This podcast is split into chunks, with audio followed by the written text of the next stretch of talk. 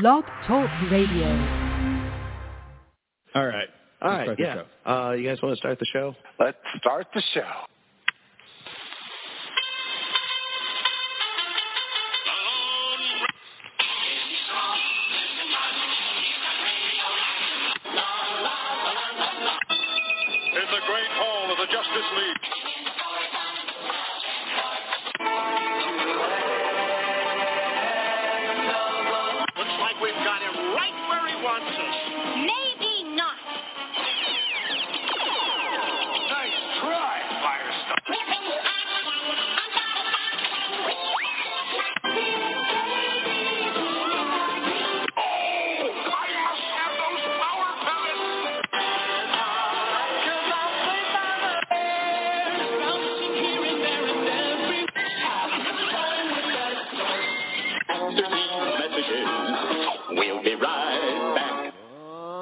Can't find the sugar. Good morning, everybody. Welcome to Saturday Morning Serial, the show that explores all those themes of Saturday morning TV, which we grew up with. And hey, we dragged them right along with us, and now they're grown up too. Just look at a movie sometime. Hey, it's me, your host, Dan Grimshay, and you're not going to believe this. We're back in studio over here. So I've actually got the boys gathered around the table with me here at Three Palms Studio. Uh, we are unmasked but fully vaxxed. Uh, if you're wondering, uh, does that make it safe? I don't know. I'm not a doctor. Please stop with the medical questions. It puts both of us in a bad position. But we're going to give it a shot. And hey, Marquis, speak up so everyone can hear you. Hey, hey, everybody. It's so good to be back in studio bringing you the best entertainment and podcasting. Oh, there we go. Moving, moving from uh, from the three o'clock position down to the six. Jimmy the Gent Lazinski, where are you? This is the sound of my voice in the studio. Ooh, booming, in control. Glad we moved that mic away from you. and you know we're not alone. Oh, guess who else is here? Johnny Hey. Heck. Yo, Johnny Heck. Hey, yo. I only got lost three times coming back to the studio, so that was really nice. Yeah, right? Did they move the place? Yeah, yeah. it's like- It is. It Been is the first time I would say it must have been right about the end of February 2020. Mm-hmm. So if those listeners uh, keeping track, that makes it what one year and three months, Sounds right. about 15 months now. Yeah. Hot damn! Oh, wow. And have we ever been more productive? I Yeah, I think you're right. We have- Maybe yeah. we should go back to Zoom, looking around this room. Right. Uh, but anyway, that that's enough of that. Just so you know, if we sound a little funny, it's because we're actually back together again, and I have forgotten how to use the equipment. Yes, we've probably been here for about an hour and a half just trying to turn on the mics and get Yeah. everything going again. Test Been- one, test one. Yep, test two. right, test let's three, give yep. them a tug and get started, boys. right. I think at some point we're just going to go get our laptops and sit in different parts of the studio and just zoom in that way. I think you're right.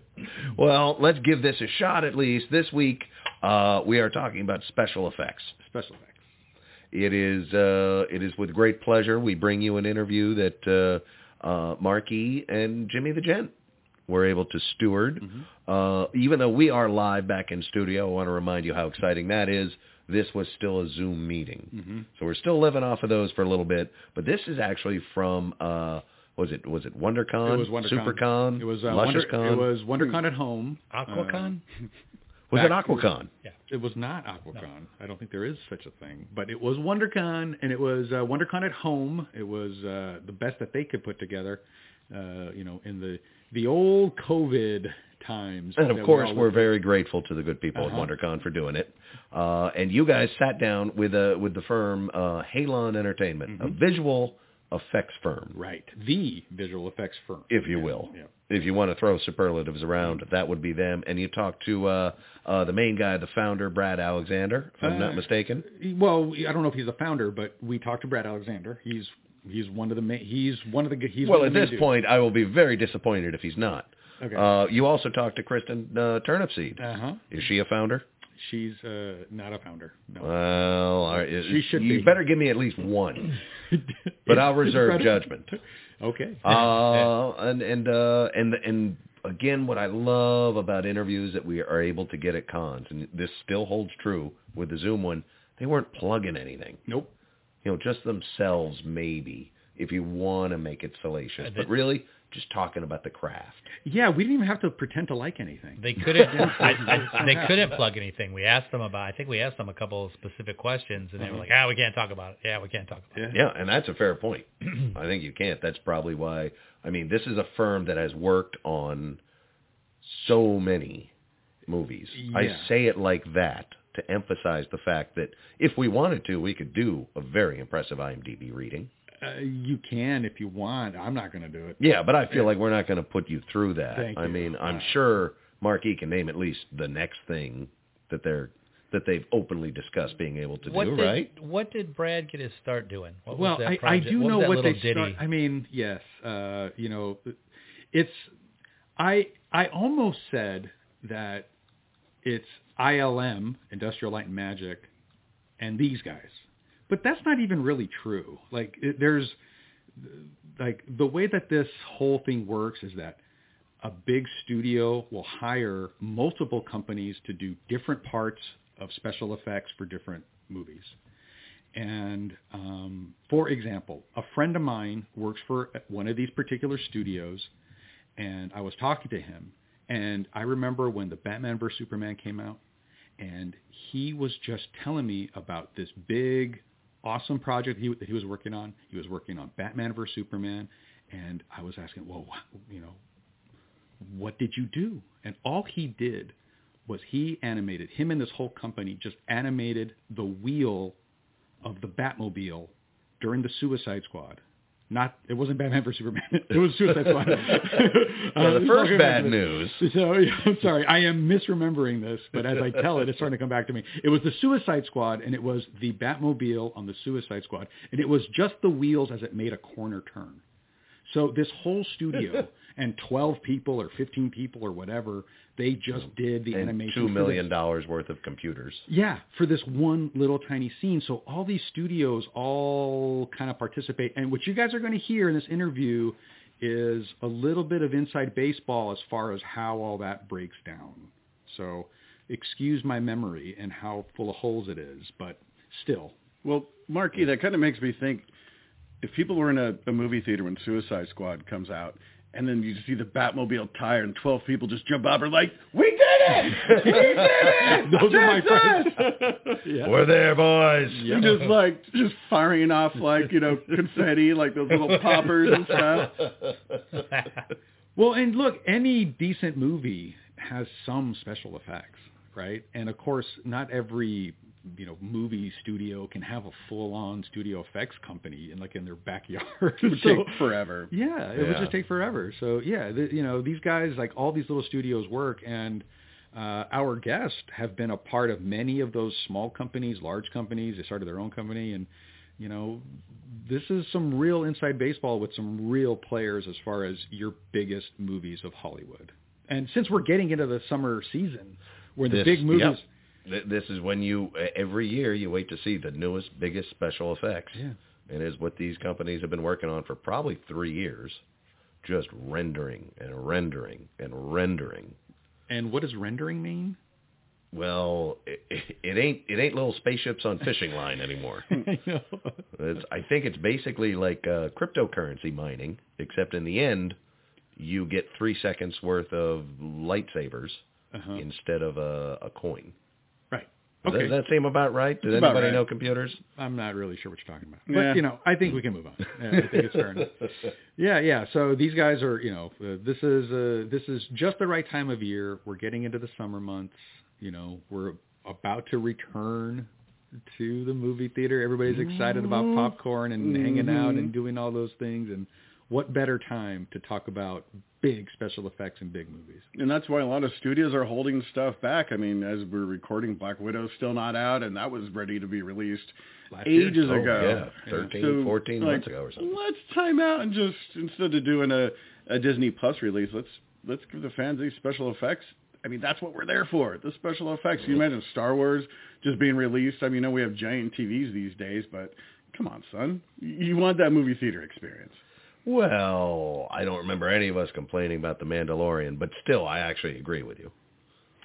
True, but It would probably be better in the theater. I Yeah. mean, yeah. As, good Yeah, as a matter of fact, should we have been complaining about it? Yeah. Maybe now that I bring it up. I need to revisit it again now that I got that big TV. Yeah. That's right. That's right. Uh, and so, uh, do do you want to give them a little taste of some of the things they've done, or do you just want to let's let's hear the interview, let's hear them talk the magic? Well, I think you're actually looking right now at a IMDb Don't tell me what I'm doing. snippet right there. Just go ahead and give me the top ten things that come up on IMDb of what these guys are working on right now. All right. Well, uh, it is confirmed they are working on Jungle Cruise, Uh-huh. the movie no one asked for, but Disney was inevitably going to get around to making. That's right. Uh, you get they were on the Eurovision I don't know, Song man. I, Contest. I, I don't know, man. I think that looks pretty good.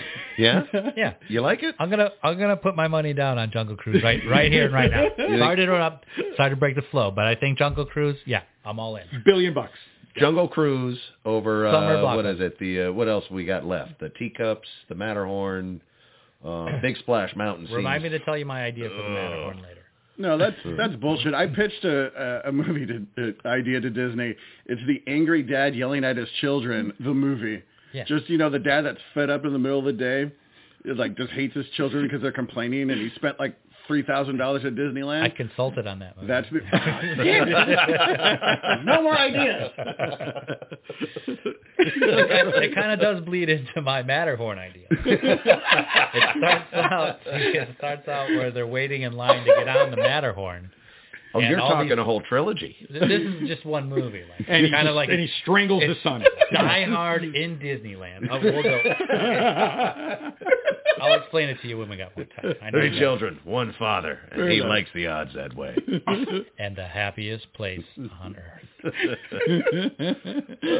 All right. So anyway, what else? What else has Halon done? Uh, they did the, uh, some work on the Eurovision Song Contest. The There was story only a couple fire. of real VFX shots that were obviously that. Mm-hmm. Of all the things on the credits, to Yeah. pull up, Hey, you asked top ten? There you go. They are proud of it because they've got it listed higher than Snake Eyes, which hasn't even come out yet. I don't know if that bodes well for the G.I. Joe Snake Eyes picture. Did you guys even hear about this? Are- You is, guys it, heard about saw this? the trailer. is that Yeah. top ten? Yeah, I did hear about that. Is it top ten? I'm not even is that- sure what the is that in uh, the chronic of what's coming out yeah. next? Uh, No, uh, it's their top What is 10. the They order seem though? to have it. Uh, uh, number one, they list Jungle. Cru- okay, everybody, IMDb reading. Here you go. IMDb reading. And number one on their uh, credits, Jungle Cruise. The idea is for it to come out 2021. It says we all know it's not out yet. Uh-huh. Number two, you got that Eurovision, which has already been out since last year. So I'm not sure why. Next up, you got Snake Eyes. Snake Eyes. Again, should be out this year, not out yet. Oh, that's gonna be good. Uh, Suicide Squad, same boat. The suicide. The Suicide the Squad. My apologies. The Suicide Squad, which may or may not have Mark's buddy's wheels. no, no, that was just Suicide Squad. Okay, Yeah, well, yeah, they yeah. also worked on just Suicide Squad, yeah, so exactly. we're covered with Halon regardless. They also work on The Batman. Ooh, you know, you know our boy Jimmy here is uh, really excited about the Batman. Are Batman. you a big fan? I've dabbled. and here it is, number six.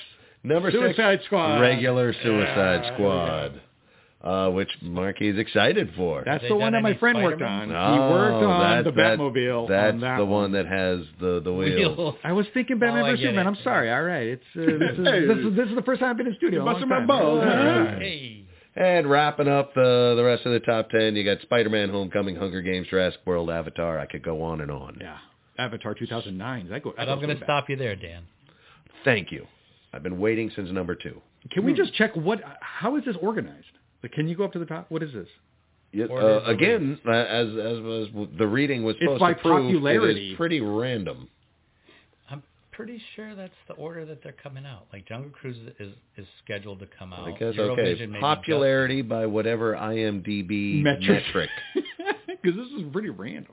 But okay, all right. Let's just go with it. Jungle Cruise is the number one movie. Funny enough, we're gonna- I told you.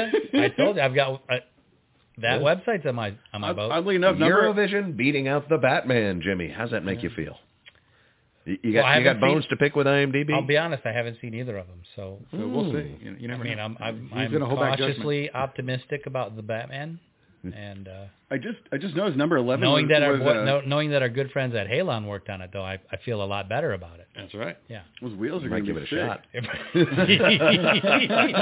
Oh no, that was your friend. Ah, God damn it! I Come on, stepped on don't dog. Well, They might have undercut, and now they're doing the wheels in that. We Yeah. will we'll have to wait to see the movie to find out. Uh, and but one thing you won't have to wait for, everybody, is this interview because it is about to magic interview machine. You better be warmed up. Happen now. Meanwhile, Dynamite, Dynamite. My name's Jimmy.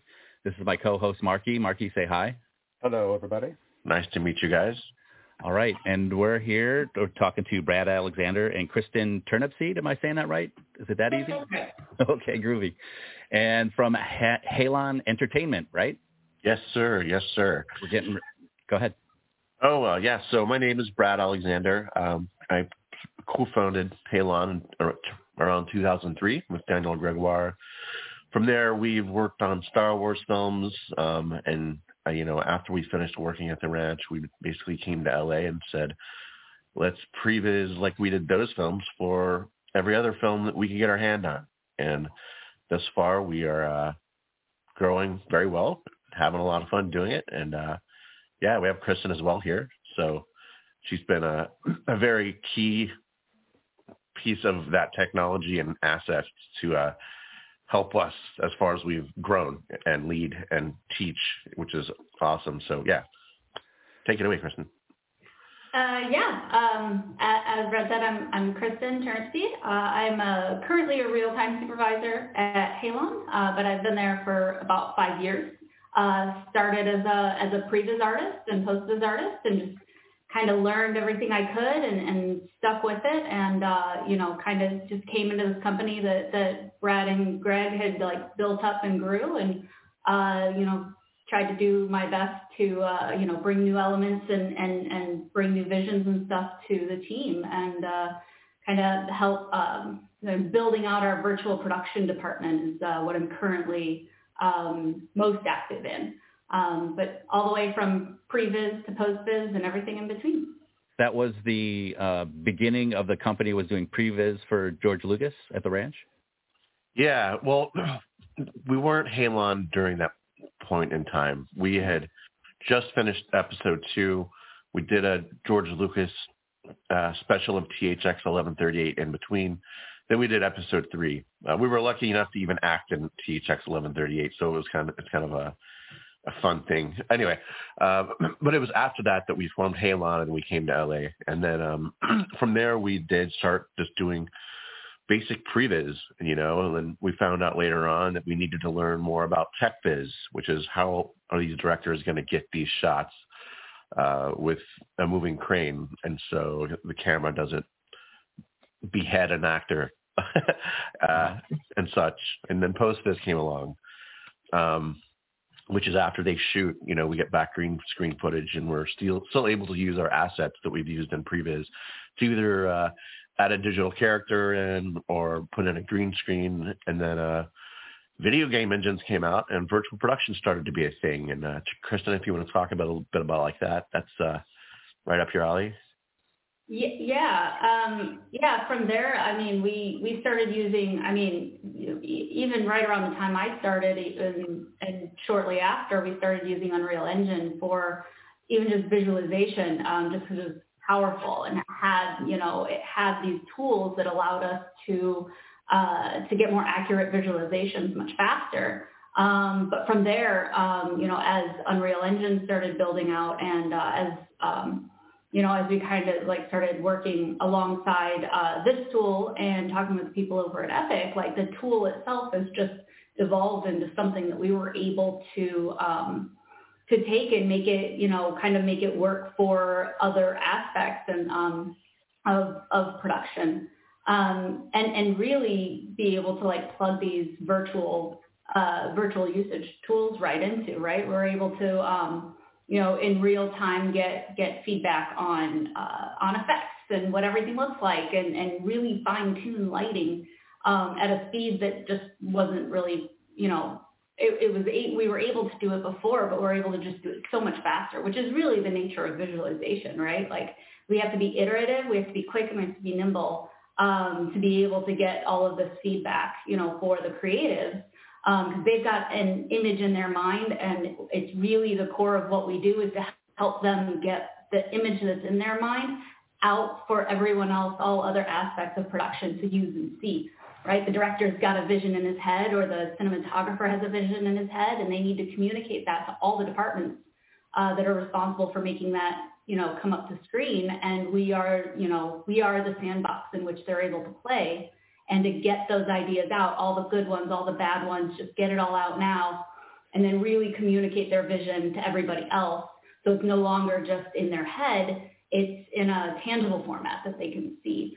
Um, and, and to that, you know, the tools come a long way to allow us to be able to, you know, put a tool in a director's hand and have him shoot a shot in Unreal, um, you know, using environments from our virtual art department and uh, animations from um, from our previs department and bring it all together and put a, a tool in a director's hand that he can point the camera and we can record that action. And even right there, I mean, we are uh, you know, that's, that's one element of virtual production.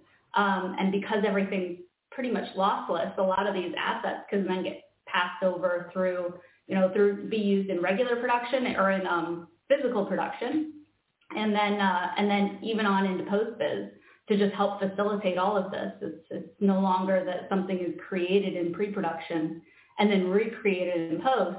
They're able to use everything from pre-production through principal photography and then into uh, into post production as either uh, you know as a template or as a launching point to be able to go on and do like the the really fantastic fine tuning work that the VFX vendors uh, do that you ultimately see up on the screen.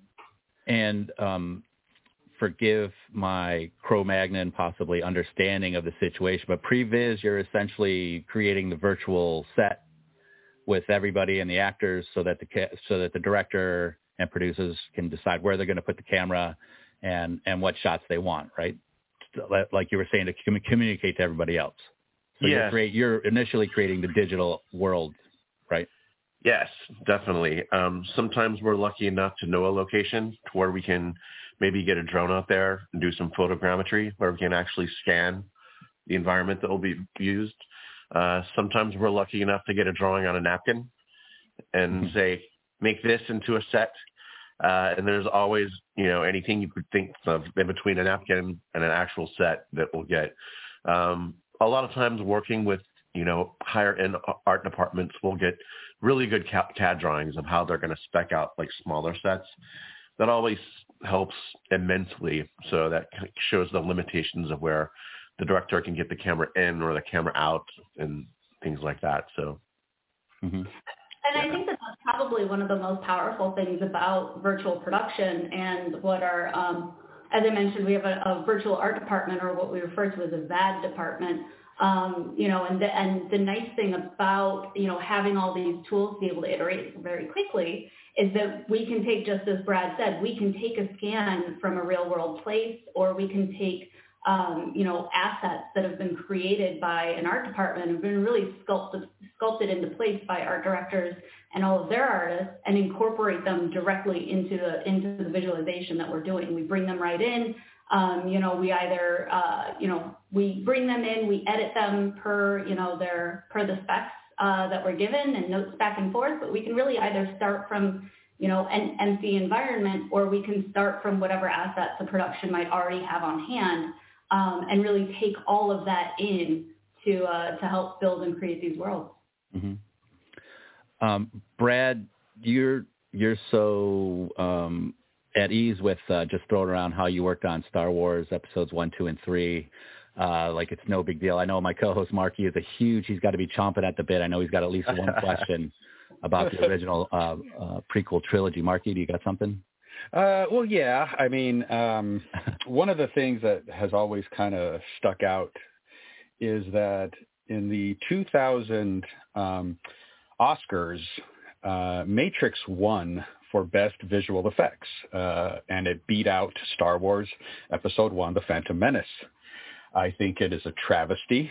Um, I, um, you know, I mean, um, if you go back to the Phantom Menace and kind of what it established, uh, digital photography and uh, total, um, totally fake characters, you know, total computer animated characters, the Phantom Menace is still still happening now. Whereas the Matrix, you kind of don't see the slow bullet thing as much as you did back then. So, you know, um, do you is there a think question that, in there, Mark? yes, uh, I'm just kind of griping, but do you think that um, that the Phantom Menace, that the that the visual effects that you did then, um, in retrospect, uh, should have got the Oscar over The Matrix?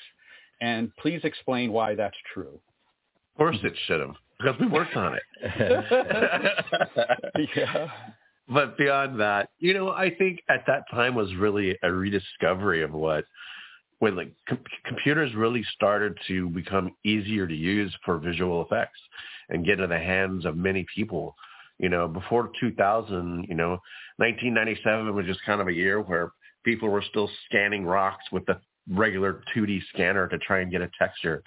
Um, you know, and then you know it sort of bloomed and this sort of uh, era happened where it was like bang all these movies are coming out. You know you have matrix you have Tran- or not transformers but that was shortly after got you know uh yeah yeah star wars.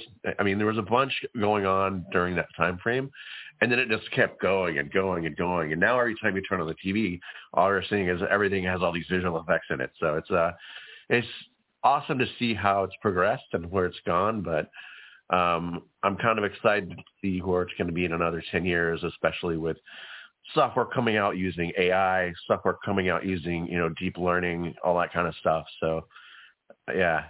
But well, yeah, and uh, yeah, uh, on a scale of one to ten, um, how much credit does the Phantom Menace get for where effects are today? Uh, I would like to know your number for Phantom Menace, and then what is your number for The Matrix? I really want to get down to to just these two and kind of Based- what they've gone. ba- yeah. based on everything today, yeah, yeah. I would say, because I don't want to go against the Academy, um, I don't want anyone to hate me on that side. So Yeah. I would say, okay, uh, Star Wars out of four, Matrix out of five. Okay.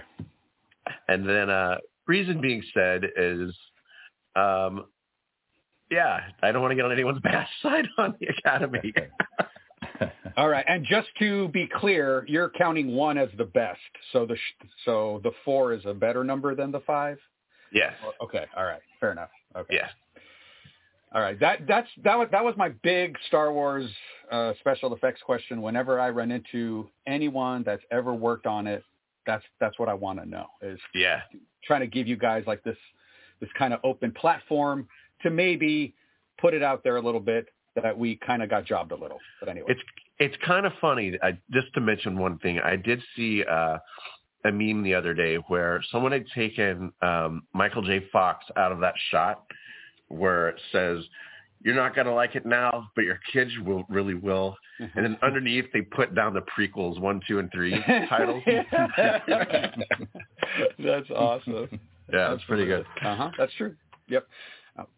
Jimmy? Um, Ma- yeah, Marky and I were talking off mic about how, as kids, that's what got me into movie. Was the first Star Wars movie. Uh, then uh, just Star Wars. Uh, later on, A New Hope. And it was, you know, I, I was saying I didn't want to be an astronaut or a cowboy. I wanted to be, I wanted to work with uh, Dykstra over at ILM as a kid, right? That's kind of what, what I wanted to do. What, and you know that I'm talking about Star Wars, uh, the the the, the UFO movies, the uh, Close Encounter of the Third Kind, right?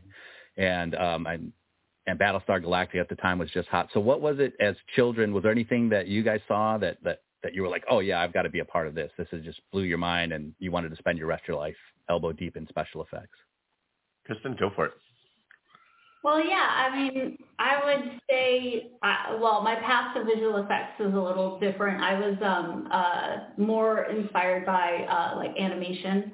um, and film, I was also as as a kid very interested in like you know theater stage plays, and I was the kid that would like come up with a play for all of my siblings and cousins to do like at Thanksgiving, and then you know the family didn't have necessarily the patience to sit through like this two hour production that I had done, so I had to trim it down to 15 and try to hit all the bullet points.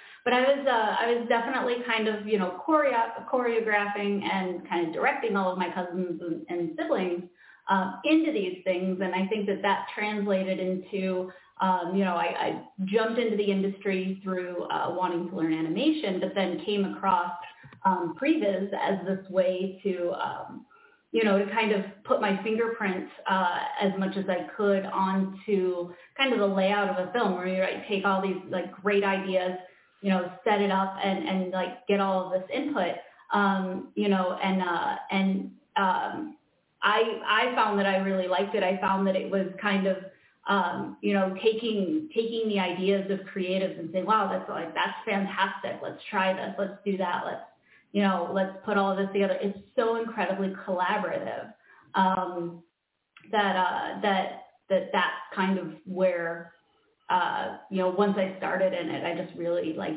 jumped and and, and dove right in. Um, was really like you know kind of being mixed in with all of the the the um, uh, I know I keep calling it like choreography, but it really is this like layout of, you know, all of the different elements that go into the film. You know, you've got like the director's input and you've got, you know, the, uh, the cinematographers and you've got, um, you know, art directors and actors and all of these other people giving input and just kind of taking all these pieces and putting the puzzle together and then, you know, all the creatives fine tune it that way, um, you know, from there. But um, yeah, I, I was less, uh, it was less that I think the, if I could nail down one movie from my childhood, it would have been like The Nightmare Before Christmas uh, in animation, and and uh, that would have been the one that was like, yep, this is this is what I want to do.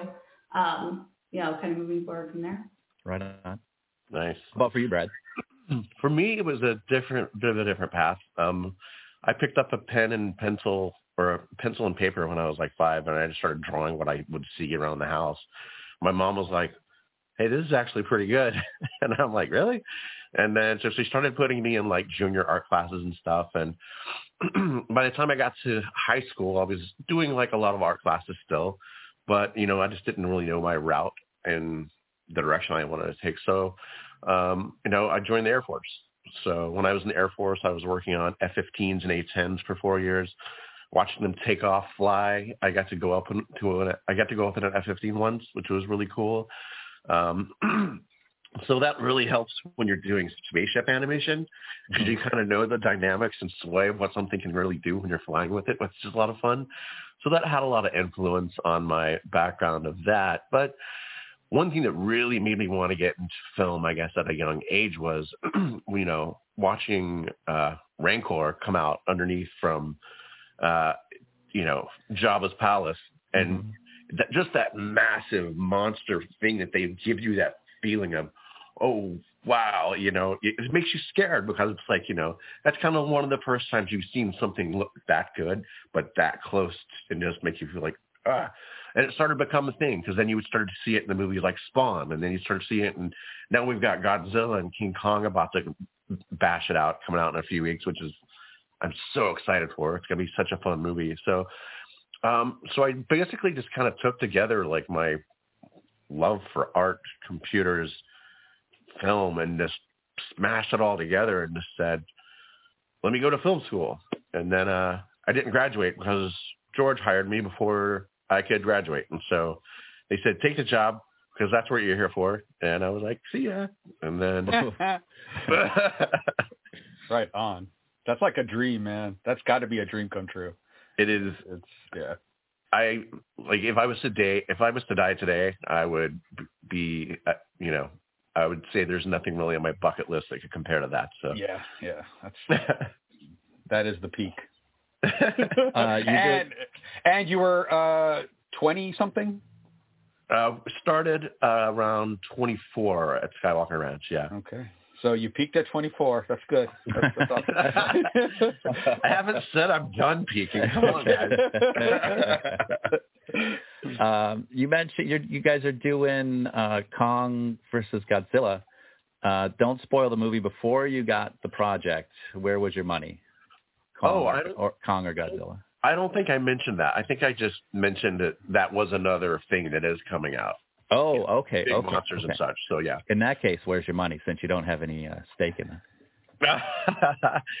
the last one had a little too many characters for me to keep follow of, but this one, since it's only two, I'm kind of hoping it's going to be a big boxing match between them. So Mhm. Yeah, but who's going to win? I think is what the question is. I, Yeah. you know as much as I do. Yeah, you know. Dodge, dodge. He's in the Matrix right now. That's right. um, Well, you know what? so- I, I would have to I would have to say that since uh we'll, we'll be biased, right? So we worked on Kong Skull Island. I personally didn't, but Halon did, so I'll vote for Kong. All right. So yeah, hey, Mark, Marky kind of doesn't like when I do this, but I'm I'm looking at uh, Halon's credits, and there's it's it's more than I can get I can get through. Spider-Man, I mean, just just scrolling through, picking a couple: Logan, Suicide Squad, the new Suicide Squad, Orville. Um, so I guess what haven't you guys worked on? The Wild, Eurovision, The Mandalorian. What what what don't you have your toes in that you want to get into? Oh, good question. I think a branch of space that we can see ourselves in more would be maybe some VR stuff. I know we, I know we've done a little bit here and there, but uh, you know, it's just another extension of like how we can take our technology, which using Unreal Engine, and you know, build from that. Um, let's see. There's yeah, there's just the way it, the the rate at which Unreal Engine is growing and what it can do is perplexing because the version of five that's come out, you've all may have seen trailers for it being able to handle like almost unlimited amount of poly- polygons. It's destruct. It's like uh, explosive destructive system is just it's a work of art. I mean, it's as everything progresses. I mean, this is going to branch everyone out into new areas of digital media that maybe is not a film or a video game. But I don't know, Kristin, your thoughts? Yeah, I mean, I guess I don't really have any like specific like IP that I would like to work with. It is more just like like what Brad was saying, like any project that comes along where they're like, we want to use like this this technology and like you know kind of build this out this way, and they come to us with ideas and and um or or they come to us saying we want to make it like this, but we need you know this is the challenge we're going to run into. Those are the ones that are like, all right, bring it on, like this is going to be fun um, you know, because a lot of the times, and especially with virtual production, like it almost feels like um, the tendency for for for people on the outside looking in is is for them to say, oh, we're just to like throw all these really cool virtual production tools at it, and we're just to do everything, um, and that's not always necessary. Um, so what, what's nice is that what like when productions give us a chance to custom tailor kind of what what tools they may need. You know, tell us what you're trying to make, show us what your vision is, and then we'll help we'll help decide what kind of tools you need. Do you need an LED wall, or are you just wanting one because it's a cool buzz? Um, and it is really cool. Like these these things are super neat, but you know, not every production needs one. Um, you know, and and so um, you know, do you need a virtual camera? Like our virtual art department, what is your plan? Like what kind of what is the vision you're trying to get across? and then we can come in and say, all right, you know, we our our recommendations are this, this, and this, and you know, and then when productions give us the opportunity to do that, um, and then you know, kind of explain to us, uh, you know, what it is they need. Those are the produ- those are the projects that are incredibly fun because it's it really is a collaborative. Like we just either you know we're building a tool or we've got something kind of new and prototyped or there you know it gives us an opportunity to use all the new things that Unreal is coming out with.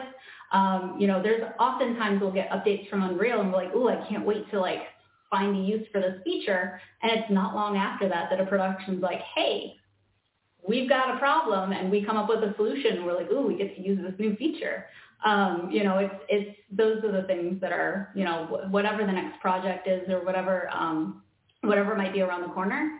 Um, it's whatever challenges it might bring that's the most to look forward to. hmm Kristin, you're um, one of the most interesting credits I got for you doing the research was you're the real-time stage supervisor on Batman, on the new Batman, right?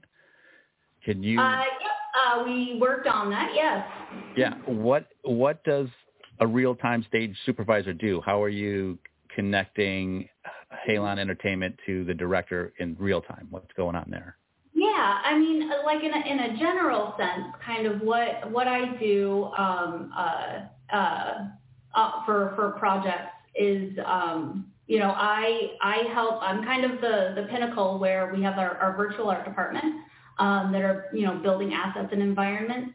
Um, we have our previs department, and then occasionally, and depending on the project, we're also having you know we have uh, uh, partners and other stuff. There's art department stuff coming in, or it's um, you know uh, other other vendors as well, all kind of sending all of their stuff in, and then I'm kind of the conduit through which um, through which the the director or the cinematographer, the art department, kind of review these things in a virtual space, right? So I bring together the environments that are being built and bring in the animation that's being built and really helping to drive the tool through which they're seeing it. Um, and the nice thing is that uh, is that you know depending again on the needs of the project, if it's like a virtual camera tool, um, that this is very much something that the creatives can look through and say, well, you know, let's let's plan this out. Let's see what this is. Uh, see what this looks like on a you know a 24 millimeter lens. You know, this is our film back for this project. Can we look at it through the camera? And that's that's really um, you know, kind of bringing these things together and then facilitating their exploration through their, the, you know, through everything that they've created um, live uh, in, in whatever, you know, virtual space that they're working in, whether it be an LED volume or, you know, a virtual camera volume. Um, so I kind of, yeah, help to take all of the different pieces that all the other departments are working on and, and bring it to them live. And um, so they, I understand that they've stopped shooting, so you're not there live on set and the film comes out sometime next year. Uh, I'm using the Batman as the example. So how much are you guys? You're not done working. Are you working right up until release day? Are you still adding uh, visual effects? We can yeah. deny or yeah. say oh. anything oh. with that. Oh. It's sort of a quiet yeah. property we can speak to a lot of right now. So. Okay. Okay. Yeah. Um, I would say in a general sense and not not specific to that project, but like you know cause, because right. there's, a, there's a couple things down the line where this has kind of been um, also my role, and not not to speak to any uh, to that project or any project in particular. Again, it really depends on the needs of of the production. Um, mm-hmm. You know, it might be you know that they just want to workshop some ideas, which is great it might be that they want to, you know, keep going and, and, and get like everything out. Um, it, it might, you know, it might be that some stuff is happening after filming. It really is up to whatever the production needs. We're able to facilitate it all. Mm-hmm. Yeah, and I just wanted to sort of backtrack a little bit on what Kristin was saying because before, back in the day, we didn't have virtual camera, and I know maybe a lot of the viewers don't fully know what virtual production and virtual cameras are. But you know, back in the day when we were working on Star Wars, basically we were having a 3D software pro- program open, and then a director or a supervisor over our chest or, or our shoulder all day saying, "Okay, move the camera left, move it left further, move it left further. All right, tilt up. Nope, not that much. You're moving the mouth too fast. Your mouth too fast. Back down, back down. Okay, that's the shot. And then we would do that all day long until we figured out, oh look, um, so I worked on Avatar for four years as CG Soup, and that was when we had really fleshed out like um, the, uh, over a hundred cameras, uh, motion capture cameras, and Jim, Jim had this just incredible camera that had all these markers on it. So what we had done is we had pulled that back many layers. Obviously, we didn't want to have a hundred cameras in our small studio space, but we were able to make Zoo and now using you know what Kristin is doing is you know, she's putting an iPad basically in the director's hands and saying, yo, push the button, get your shot, move it where you want it. We're recording it. And then once it's there, that's where uh, we end up that, you know, that's where technology has taken a giant leap mm-hmm. from getting a vision into a director's hands as soon as possible. So yeah, I just yeah. wanted to cover that. Making it more user friendly for, yeah.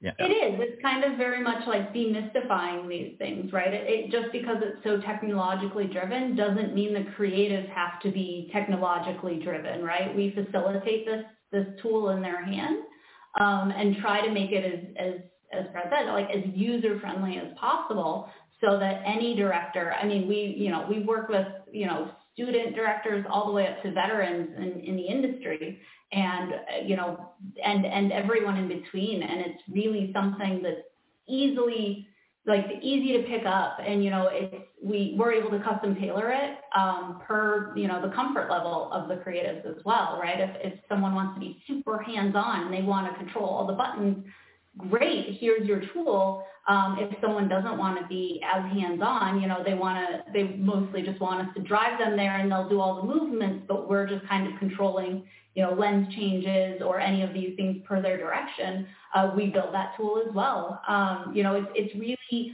something that's, it's nice because we can custom tailor their experience per their comfort level. Um, and, you know, not, uh, uh, and not make it feel like it's something that like, only very, you know, technologically knowledgeable creatives can pick up because it's, uh, we definitely, you know, it's not exclusive for, for those who are, you know, already studied up on these things.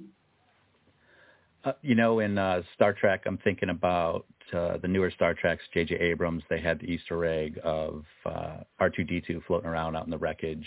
Yep, and I worked on that one like, as well. I, I should Oh, borrow right, that. uh, So, um, yeah, that's more like IP to IP Easter eggs, right? Do you guys ever put? Are you ever able to put anything personal in there? And in any of all these movies you worked on, all these special effects, there's got to be something hidden with your initials or some sort of dig- digital signature that that you can show your friends. Is, is there anything I you can? think am I I going think to get there are- Matrix again? There are, there are places and ways where we can find that we may be able to do that, but me personally, I won't do it unless I ask a director's uh, approval, just because I don't want to get, like, hey, we found this thing in, in this frame and it, we don't know why it's there, like three years later, and then yeah, something pops up to bite you, like Mhm. so. but yeah, I haven't really on my end. How about you, Kristin?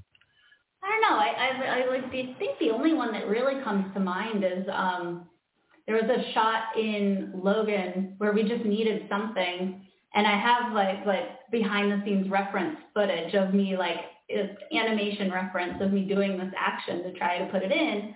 And then when I saw the final movie, I'm like, oh, they kept it, and it Nice. it was really like yeah like uh logan was a really really fun one to work on um you know working with um with james mangold um at- which which was not the only time that we've worked with him and not the only time that i had worked with him but um uh it, it was something that like at this time we were still very much in previs the edit was just very malleable at this time and uh and they had worked out that they they needed some way for for Laura to just get another guy off the off the car.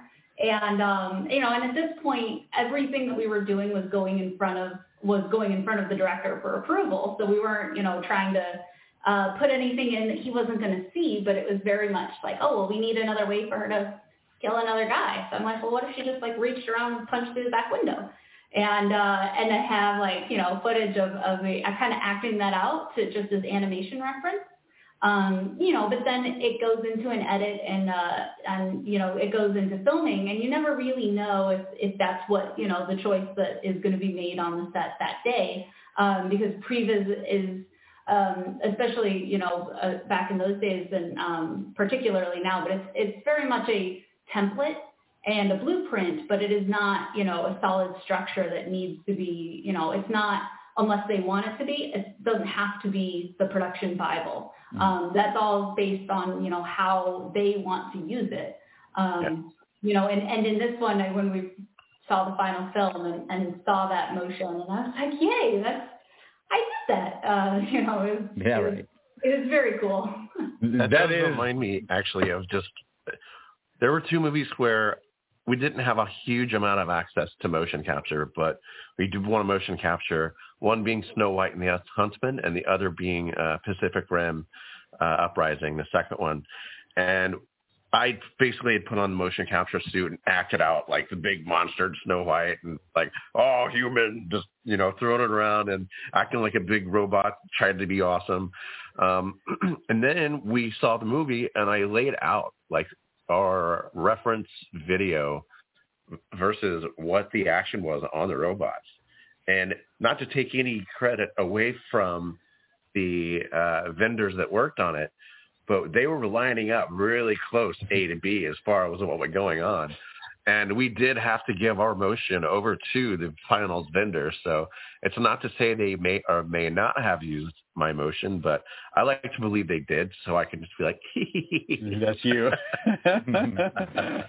That's Uh, excellent. I feel like I might know the answer, another slew of uh, bullet time dodges, but is can you say what we might be most surprised of from Batman? Can you say anything about Batman? Now you're just gonna have to wait and see it. Okay. yeah, that's All right. what keeps it exciting. yeah, yeah. Then um, it looks like we're kind of running out of time. So as I bring this plane in for a landing, I want to ask you guys, um, as uh, youngsters, when you got up on Saturday morning to watch your favorite cartoons, you sit down and have a big bowl of cereal. Brad and Kristin, I'd like to know what is your favorite bowl of Saturday morning cereal? Ooh. This is a this is a very important question, guys. Very important.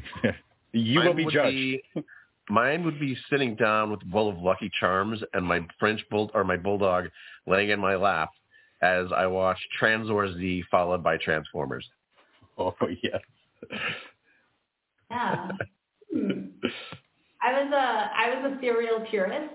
Um, Cheerios or uh, or uh, Rice Krispies, um, but with the sugar on them. You know, gotta add the sugar. Um, but yeah, it would have been, it would have been those, and then probably um, uh, X Men or uh, yeah, probably somewhere in the, in the vein of like X Men is something I was watching, or uh, I can't really remember. My brother mostly drove the TV in the morning, so whatever he wanted to watch. Mhm. Uh, Gargoyles probably actually. That was- I remember that one. Yeah, got to get up early to get the remote and get the good spot, right? I know. um, so um, is your involvement normally secret? I mean, we've mentioned the Batman ad nauseum. You can't talk about it, but can you say what you are working on that's coming up? You know what's funny is at any gu- any given time anyone asks us that question, it's usually about three years later until we could ex- tell us tell you what we've done.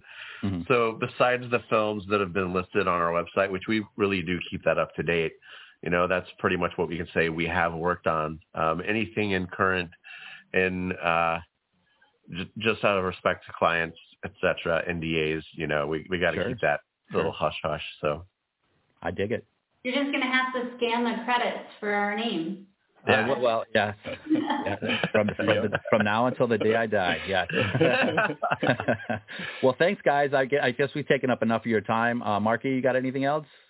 I just want to thank you guys, not just for the time today, but for your work. Um, Logan is maybe one of the best comic book movies ever. So good job there. And you know I love The Phantom Menace, and I love all the prequels. I've been a prequel defender since the 90s, since uh, 99. Uh, so, yeah, just thank you guys for your work and for your time today. Yeah, thanks, Kristin, guys. I got a, before we go, I got a Oh, question. please. At what part in Logan are you? Because I did, I had no idea you did that, and I want to go back and see it now. Ah, yeah. Me it too. was um it was during the limo chase at the refinery and uh, Okay. uh Laura turns around and, and punches someone through the back window. All right, I got to look for that. Me too. All right, cool. I'm looking. We've got homework. We've got homework. The back window. Not I mean it's it's yeah, it's it's the idea is definitely there. It's the shot itself is not exact or specific and we didn't send any motion with it. But just the fact is that it lived But you planted All the the way- That's that's Yeah, yeah. I- I, I- mean, I put it there, and then they decided it was good enough to keep. So your. It's kind of your baby, for lack of a better word, right? Yeah. That's, Yeah. That's your move right there. That, yeah. That's your thing. Thanks, guys. Enjoy the rest of your Sunday. Okay. All right, you Thank too. It's been a joy. Uh, pleasure's all on this side of the internet. Have a great day. All right, take care. Bye, guys. Bye bye. I- Here we go. comes crispy critters, a good wholesome bunch. The low sugar cereal with lots of crunch. It's indubitably. Indubitably. Indubitably.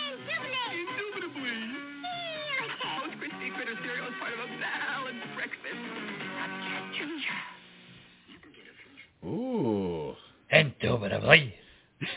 Yeah, Uh, is that uh, that's the commercial starring Frosty the Snowman? It was, as far uh, as my. It was Jimmy Durante. It did oh, sound a little Jimmy someone Durante. just outed Yeah. himself as too old. cha cha cha cha. well, I guess I'm out of here. Good night, Mrs. Calabash, wherever you are. Uh, that's another one for the boomers. Uh, hey, great, uh, great interview, guys. Oh well, thank you. I was a little worried not being there myself. And but of course, it sounds I, like you were able to talk the whole time. yeah, and of course I screwed things up. Yes. I Yes. know I did. I'm sorry, but uh, yeah. So I got a little. Uh, you guys heard in the interview. sorry, I got a little upset because of the mistreatment of the Phantom Menace Yes. Yes. I during the wish I could say Oscars we in didn't see that 1999.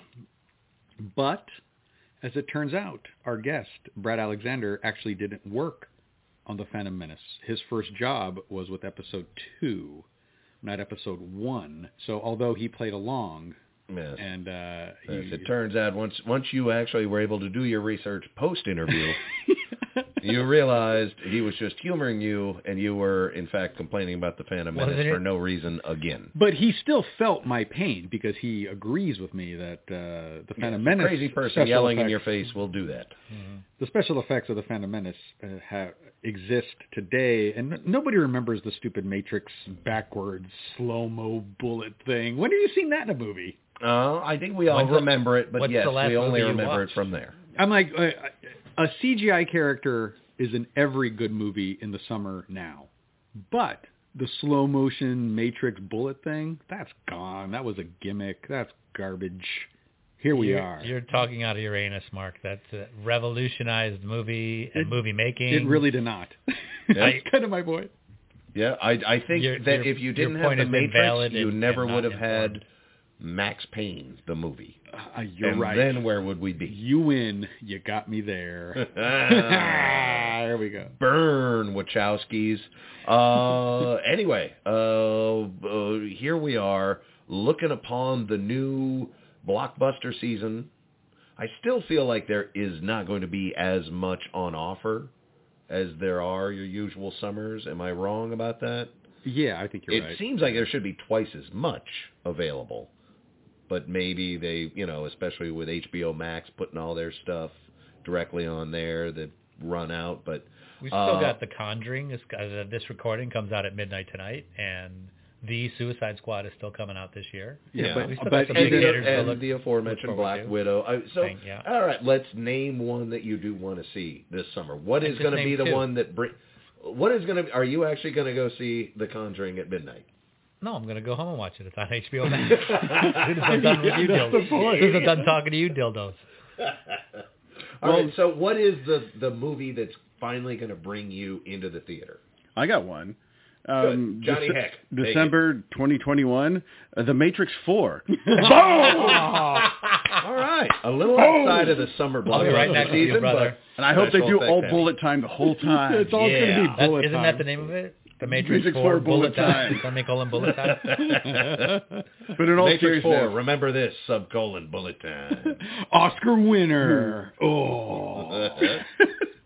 But seriously. I'm I'm I'm there for sure. All right, but is that going to be the first movie that you leave the house and get into the general theater bubble for?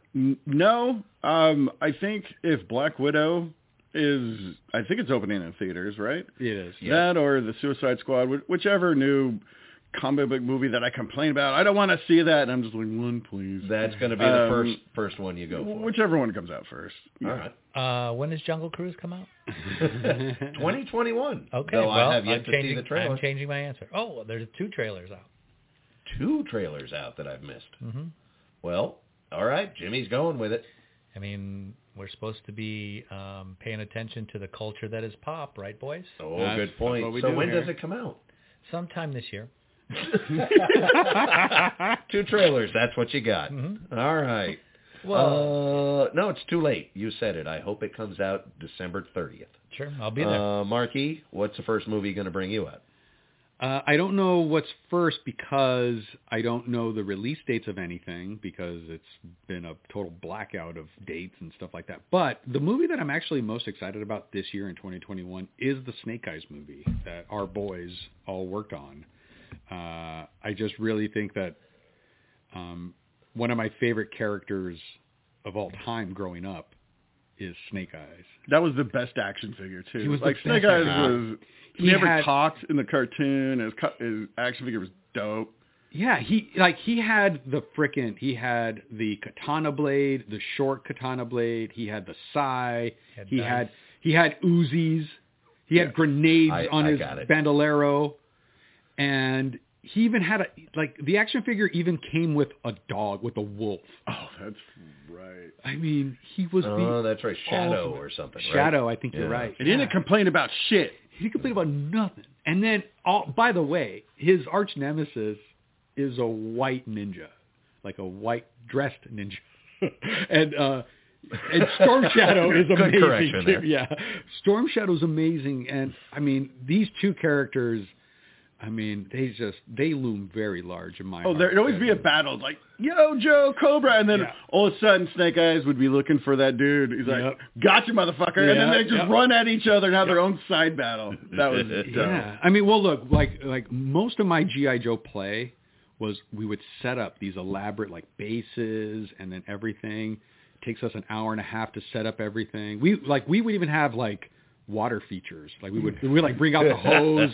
You know, like everything was just all it was like apocalypse now. You Kind know? of similar to what Halon does virtually. right? Exactly. Yeah, yeah, just like yeah. our guest. Ooh, look And at that tie. Then all of a sudden, it it always came down to Storm Shadow versus Snake Eyes. Mm-hmm. Tho- What, tho- did those you are the just last like as soon as you said go, you probably just overhanded Snake Eyes into their base. Said he snuck in. Yeah. And then it just always came down to those two. And so, although both of the G.I. Joe movies that we've gotten, the live action ones, have been fine, nothing great, but fine. I mean, this one looks like it's the legit real deal. So this is the one that I am excited about. And our guests, their their company, they're the ones that did the special effects here. And I, I think that it's in good hands. Or they at least did the wheels. They might have done the wheels to the Batmobile. I'm not 100% sure who did that. When Snake Eyes is driving the Snake Eyes Corvette, take a look at those wheels. You never know. Halon. Uh, another plug for them because, again, we're not having to plug anything for them, Uh-huh. even though we're desperately trying to.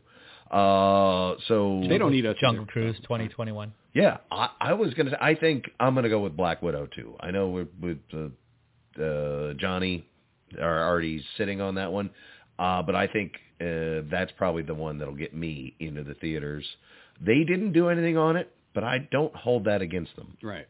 The first one that has their fingerprints on it, I will see. Maybe not in the theater, Uh-huh. but when it comes on HBO Max, I'm totally there.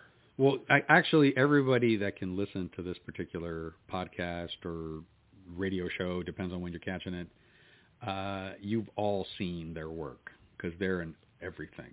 Like anything great. Yeah, they already have your money. Well, and I don't know if you guys remember, but from this really cool interview that we just did, the um, uh, our guest uh, Kristin uh, Turnipseed was talking about the scene in Logan, which I think is maybe it's arguably the best comic superhero movie ever done. Um, it's arguable. It's And- the Unforgiven of comic book yeah, movies it's to the, you, right? I know, and I exactly. So let's show that argument for another episode. yeah, yeah, we can again. It's not it's an argument. That's a statement of fact. It's arguable. Put. Go I on. completely say arguable. And she and she talks about this scene when they're in the back of the limo and they're trying to escape, and where I, I don't know if it's Wolverine or if it's the Wolverine two. Uh, uh, what's her name? X twenty three. X twenty three. Where I think it's I think it's Logan where he um, stabs the guy. He like reaches over his shoulder to stab the guy through the frickin' rear the the rear window. Oh, And- okay. Well, yeah. he's sitting in the back of his limo. Yeah, and he like s Mhm. and he stabs over, and our you know our guest talks about that, and I'm not kidding you guys, but like two days later that we did that interview, I turned on the TV or something, and it was on. Oh, that's right. That Yeah. scene where it That was her exact arm, scene- yeah, where it was her arm where she it. talks about how her arm is in that shot yeah, instead of his. like like and- she actually conceptualized that action sequence, and then she modeled it and she did it, and it, like that scene exists in the movie, and it's memorable. It's amazing. It's fun. It's awesome. Like that scene exists because of our guest. She thought of it. She made it happen, and it's in the movie. And it's the one that she obviously remembers, and it's the one that I can remember. And I'm not kidding you guys. I turned the TV on, and I it's right on that scene. I'm like, oh my god, I know, I know the person that did that. Huh? Hey, and who knows? Maybe just two days after talking to you, she was on YouPorn and found your movie. Maybe. It was right at your scene. Who knows? It's a big crazy world, but that's awesome. Yeah, that's true. A lot, a lot of, a lot of CGI in both of those movies. yeah, As I that's recall. it. Yeah. So what is that? A woman's arm? Uh, anyway, uh, I, I don't know if we have much more to say about this. No, it was a long interview, It was a long interview. We don't want to subject you guys to too much more. but we are in town and we are in studio, and we always have, uh, you know, we have great sponsors. Paramount is back at it again. That's And, true. I uh, noticed when you finally came back over, you brought a whole crate of, of giveaway movies. I did, You, I uh, did. you wouldn't even let me have one. I know, but since you know, since things are changing, I'm not going to bore you guys with the copy reading. I'm going to let Jimmy bore you with the copy reading Jimmy because we have a great we have a great movie that we're giving away, and this is in theme with what we're doing: summer blockbuster special effects movies. Go ahead. First out of the crate marquee, we've got Super 8. Writer-director J.J. Abrams and producer Steven Spielberg joined forces for the extraordinary tale of youth, mystery, and adventure. Super 8, debuting on 4K, ultra high definition, May 25th, 2021, from Paramount Home Entertainment. Original... Keep going? Keep going. Yeah. Originally released on June 10th, 2011, Super 8 celebrates its 10th anniversary this year. Newly remastered for this 4K ultra high definition release, the critically acclaimed film stars Joel Courtney, Kyle Chandler, and Elle Fanning, hailed upon its release as the year's most thrilling, feeling mainstream movie. Super 8 is certified fresh on Rotten Tomatoes. And we've got a copy to give fresh. to you. Yes, the same certified fresh copy that they reviewed, we've got for you. And we got another copy read because we're going to give away two awesome movies, and this one is going to go. Johnny Heck, give us a copy read. You got it. Did you say that was 4K?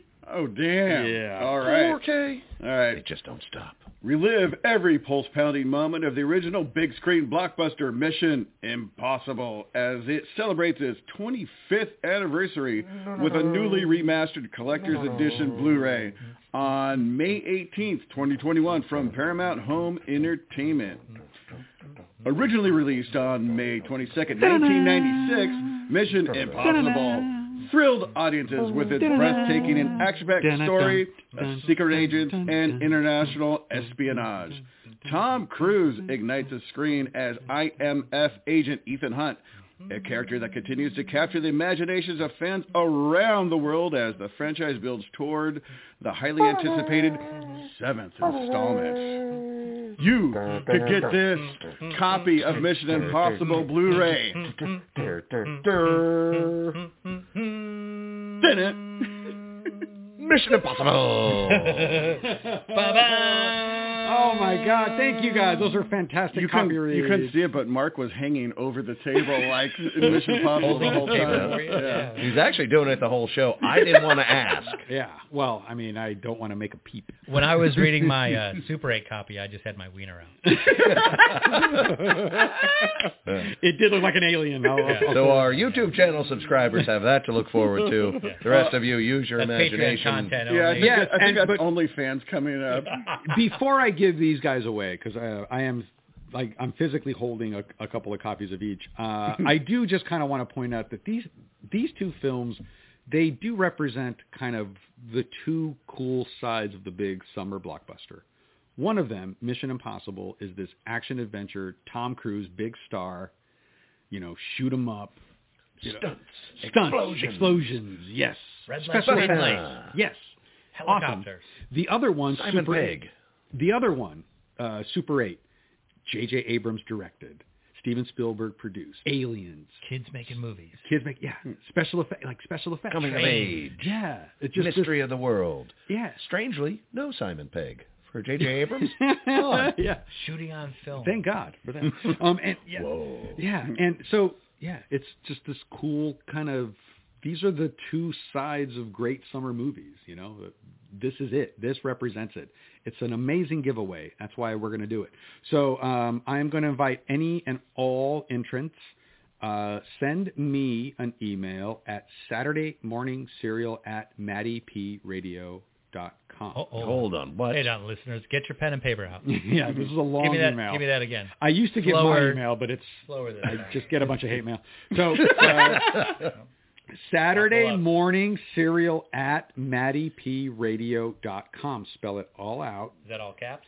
You can if you want, if you're angry. Um, send it, yeah. And uh, I just want to know what the is tone of the your uh, what is your favorite? Uh, give me a give me a good question with an answer. What What, do- what do- what Which of these two movies has Emilio Estevez for five minutes?